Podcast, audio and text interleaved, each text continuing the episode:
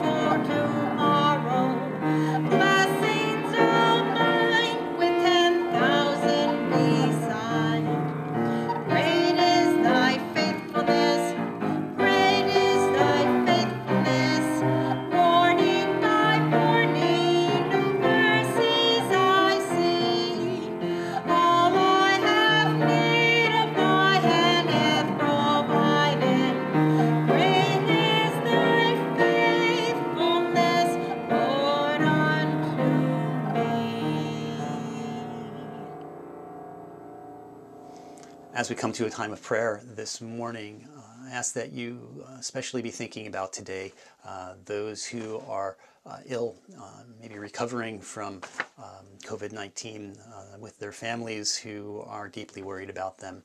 Um, and those who may be struggling with other illnesses or conditions that um, are just being so much more um, hard for them to control and manage because of everything. So please keep everybody's health in your prayers and ours as well. Uh, I also ask that you continue in your prayers for the doctors, the nurses, the police officers, the firefighters, the ambulance drivers, all those folks who are uh, out there trying to help everyone who is ill to uh, be there for them and, and uh, do that so that um, their families know that they're receiving care and have the um, support that they need. Um, and we also need to be uh, thinking about uh, all of those who are um, manning the grocery stores, people who are keeping things going, allowing um, the majority of folks to be able to uh, stay put and uh, maintain that distancing that we need to for uh, this particular time. Um, it's just so important that they know that they have our prayers, uh, that we ask God to be with them, uh, to bring them uh, safety and peace of mind, and that um, that they can feel that God's love is with them as well as our love and our thanks. I also want us to think out beyond our um, own neighborhoods, our own city, our own state, our own country. I really think uh, wherever you are uh, taking part in the service, pray for elected leaders around the world. What we need now more than anything is the kind of leadership that um, is looking forward, um, that while we are uh, trying to get the current situation under control, that there are good plans being made uh, for how to get out of this. So um, uh, pray for the wisdom uh, of God to be with uh, all those who are in positions of leadership around the world, uh, that they can be making those wise choices and that they can be doing it with um, um, the uh, knowledge that they need and that they can be doing it with the compassion uh, and the understanding that they have a particular duty of care for um, uh, massive numbers of people, that um, so much is in their hands. Uh, so we just ask that you pray for them as well, that God will, God will be with them and God's Spirit will guide them forward um, as they um, work on a very difficult task. And in this time after Easter, it's important for us to always remember, as a resurrection people, that we have a great gift of newness of life that is ours every day. That forgiveness is offered day after day. Uh, that um, the blessing of that is immense. That we have joys uh, to celebrate because of that. Um, and that we need to keep in mind how Christ came uh, to teach us, uh, to die for us, and to be raised from the dead, so that our newness of life can be complete here, now, today, no matter what the circumstances might be. So, as we pray together, I ask you lift up all of these things, uh, your own concerns, your own celebrations, and your own joys. Let's bring them all uh, before the cross of Christ as we uh, continue on our worship in a time of prayer. Let's pray together.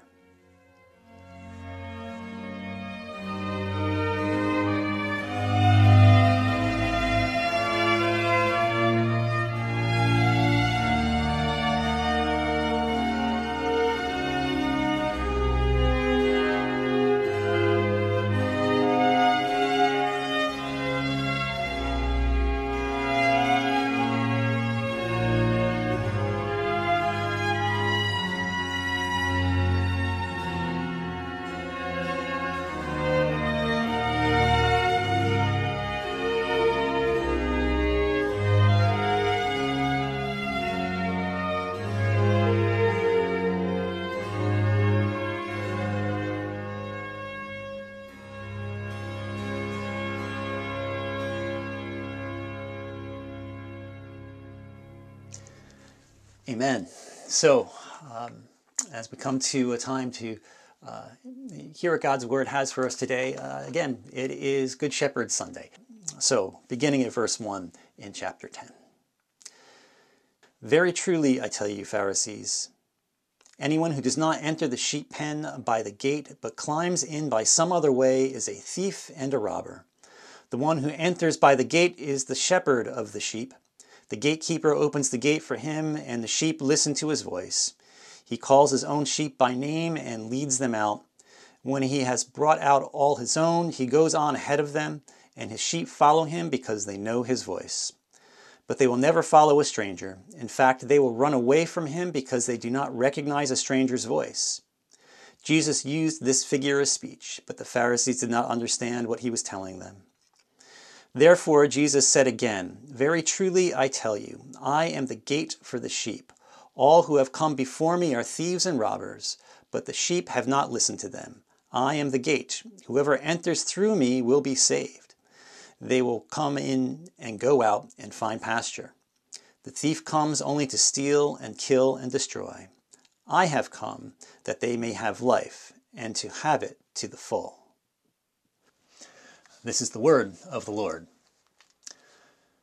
So, the Good Shepherd passage from the Gospel of John. Very famous, lots of ways that people look at it, and uh, a lot that we actually can sort of um, take from it uh, if we look at the whole of chapter 10, actually. Um, so, way too much to talk about in one service. So, I'm just going to focus on two things uh, for us here uh, today.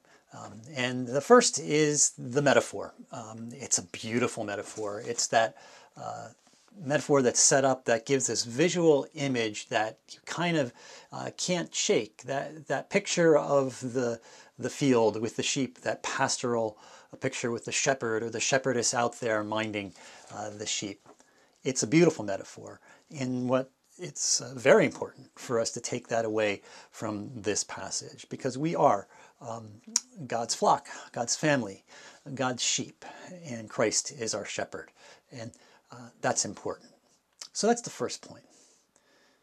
Of course, it also talks about the thieves and the wolves that are there to kill and destroy. In the first verse of chapter 10, it says, Jesus says this Very truly I tell you, Pharisees. Pharisees. Jesus is uh, setting up a contrast in this passage um, between the sheep and the shepherd. The good shepherd, that would be Jesus. And the thieves that come to kill and destroy, that would be the Pharisees, the leaders of Jesus' religious community. Leaders. And that's the second point that we need to talk about here. Jesus is talking to the leaders, to church leaders, to religious leaders. Jesus is talking to you about me. That's kind of awkward. I'm a pastor. I am a religious leader. Jesus is talking in this passage, this passage from the Gospel of John is actually starts out being directed at me and people like me. And that's just really important for us to understand. Jesus is setting up a distinction between a good shepherd and a not good shepherd. One who is there to love and support, and there one who is there to steal and maim and kill. That's a pretty stark distinction. Jesus is talking about the good shepherd being like him, is one who leads people out and in safely, who brings them into the presence of God and walks with them through uh, life and everything that they experience, and does it uh, in a way that's loving, that's caring, that's compassionate, uh, that brings safety and relief and all the things that we need as humans to get by in a pretty crazy and chaotic world sometime. As opposed to the not good shepherd, who leads people astray, who the sheep shouldn't listen to, who when they hear their voice think, hmm, don't know what I think about that guy. That's what we're talking about here, this distinction between the good shepherd and the not good shepherd. Between Christian leaders who get it mostly right, because we never get it completely right, and those who don't mostly get it right. That's what Jesus is talking about. And of course, that leads then to the elephant in the room. Who's right? I mean, people believe all kinds of stuff, and within Christianity, there's all different kinds of beliefs. I mean, really, how many different versions of Christianity do we all know about? I mean, there's a lot. There's Presbyterians, there's the United Methodist Church, the African American Episcopal Church, Assemblies of God, Presbyterian Church USA, Associated Reformed Presbyterian Church, Bible Presbyterian Church, the Wesleyan Church, Seventh day Adventist, Seventh day Baptist, the Roman Catholic Church, the Celtic Rite Old Catholic Church, the Church of the Holy Paraclete. Paraclete is just another word for Holy Spirit. The Southern Episcopal Church, the Episcopal Church USA, the Greek Orthodox Church, the Antiochian Orthodox Church, the Free Methodist Church, the Church of the Nazarene, the Evangelical Assembly of Presbyterian Churches in America, the Old National Catholic Church, the Church of Jesus Christ of Latter-day Saints, the African Methodist Episcopal Zion Church, the Apostolic Church of Christ, the Church of God, the Church of God of Prophecy, Pentecostal Free Will Baptist Church, the Episcopal Church USA, the Anglican Church, the Anglican Catholic Church, the Free Protestant Episcopal Church, the Russian Orthodox Church, the Anglican Episcopal Church, the Evangelical Presbyterian Church, the Presbyterian Church in America, the Church of the Brethren, the Baptist General Convention of Texas, the Primitive Methodist Church, the Primitive Baptist Church, the Free Methodist Church. Wait, did I say that already? The National Baptist Convention of America, Christian Methodist Episcopal Church, Conservative Baptist Association, General Association of Regular Baptists, National Missionary Baptist Churches, Pentecostal Free Will Baptists, the Cooperative Baptist Fellowship, the American Baptist Association, the North American Baptist Conference, the National Baptists, Progressive Baptists, the Progressive National Baptists. Man, there's a lot of Baptists. The Southern Baptist Convention, the Convention of Atlantic Baptist Churches. I think there's so many Baptists because, being one, I can say this. Our philosophy is to argue, divide, and multiply. National Association of Free Will Baptists, the National Baptist Convention USA, Inc., the Apostolic Church of the Pentecost, the Affirming Pentecostal Church International, the Old Catholic Church of North America, the United Church of Christ, or the American Baptist Churches USA. Those last two are me. So, yeah, I'm an ordained Baptist minister, and I've served in the United Church of Christ as well. And some people are like, how could you do both? Baptist, isn't it like like their name means just what it is? Like Baptist, like immersion, baptism by immersion, like believers' baptism. And isn't the United Church of Christ, don't they do infant baptism?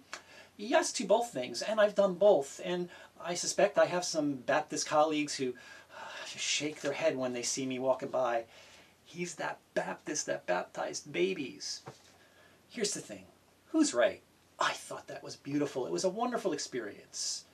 There's so many different ways of doing all of this.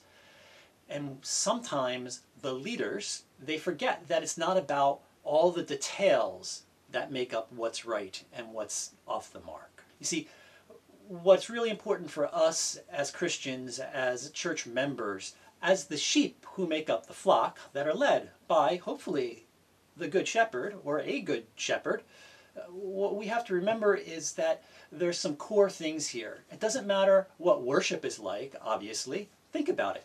There's very high church worship, like you might get in a, a very liturgical church, like a high Episcopal church or in the Roman Catholic Church. Or there's very exuberant worship in Southern Baptist and Pentecostal churches.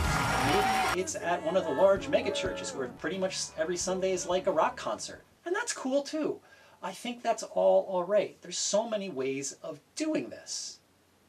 Obviously now, none of that matters about how it's done because we're I'm doing the church service from my basement. I mean, it doesn't matter all that much how we worship, I think anyway. I think it's important to the individual. I think finding that spiritual home and place that works where each person is so important. But that's not the core message, especially as we get it out of the text today. And in fact, we actually kind of have to look outside of our text to get the answer to that the answer that I have for this, uh, how we can um, look at what that core message is, is actually, uh, I'll look at the Gospel of Mark. You can find it in the other Gospels, but I like it here. It's in Mark chapter, um, uh, Mark chapter 12, and it's verses 29 through 31. And it's Jesus talking with church leaders again, with Pharisees or uh, leaders of the Jewish community, uh, religious leaders uh, with him. Um, they'd asked him about the commandments and what's most important. And Jesus answers this in verse 29 in Mark 12. He says, The most important one, answered Jesus, is this Hear, O Israel, the Lord our God, the Lord is one. Love the Lord your God with all your heart, and with all your soul, and with all your mind, and with all your strength. The second is this love your neighbor as yourself. There is no greater commandment than these. Fun fact Jesus gets that answer about loving your neighbors from Leviticus 19:18 where it says, "Do not seek revenge or bear a grudge against anyone uh, among your people, but love your neighbor as yourself." Isn't that the golden rule? We have that in Matthew 2, Matthew uh, chapter 7, in everything do to others as you would have them do to you, for this is the law and the prophets. You see, the commonality among all of these different denominations, all these different ways of doing uh, church, of doing our faith, with all the details that make them different and special and unique and wonderful. Uh, I get all of that. But the thing that matters is the commonality. It's that idea of loving one another. That the Good Shepherd doesn't do anything to endanger the flock. But it's the golden rule. Treat others the way you want to be treated as Christians, we need to think about how we love one another. And our pastors, the people that Jesus is speaking to in this passage today, in John 10, speaking to us, the people that are supposed to be good shepherds uh, to our flocks, we're called to love one another. And all the flock, all the believers, all the people of all the churches, of all those different things that we ran down together that I just went through that big list. The bottom line is about how do we love one another? How do we live with compassion for one another? How do we make our lives reflect that pastoral scene, that idea of Christ, that ideal of Christ, the Good Shepherd who leads us in and leads us out and cares for us and keeps us safe? And brings us to newness of life and to joy no matter what is happening around us. How can we love each other the way Christ loves us? That's the message of the Good Shepherd. That's what the message of any Good Shepherd should be not my way is the only way and our way in our church is the only right way. Yes, it works for you and your congregation and you have your specific ways of looking at things and interpreting scripture and that's fine. But if it's devoid of love, you need to be careful. So, yes, maybe I'm speaking to uh, two audiences today. To my fellow clergy, let's speak now especially about love, not who's right and who's wrong, and what's the right way to do it and the wrong way to do it. What the whole flock needs, what all of us need, because we, pastors, we too are part of the flock of Christ. What we all need now, and any time really, is that idea of love, how to love one another, how to live with compassion and live a Christ-like life. So, sisters and brothers, today I call on you. Uh, I call on you in this special way uh, to love one another. For each of us, be as pastors of a church or members of a church following a pastor, that all of us as believers learn to love one another, seek to emulate the life of Christ, the way in which he loved unconditionally, and to give back to others around us, that unconditional love, that support and compassion that's so sorely needed in days like these. All of us, all of you, let's be good shepherds to one another. That's all Christ calls us to do every day. Let's do it. It's not that hard. It's not that hard to love.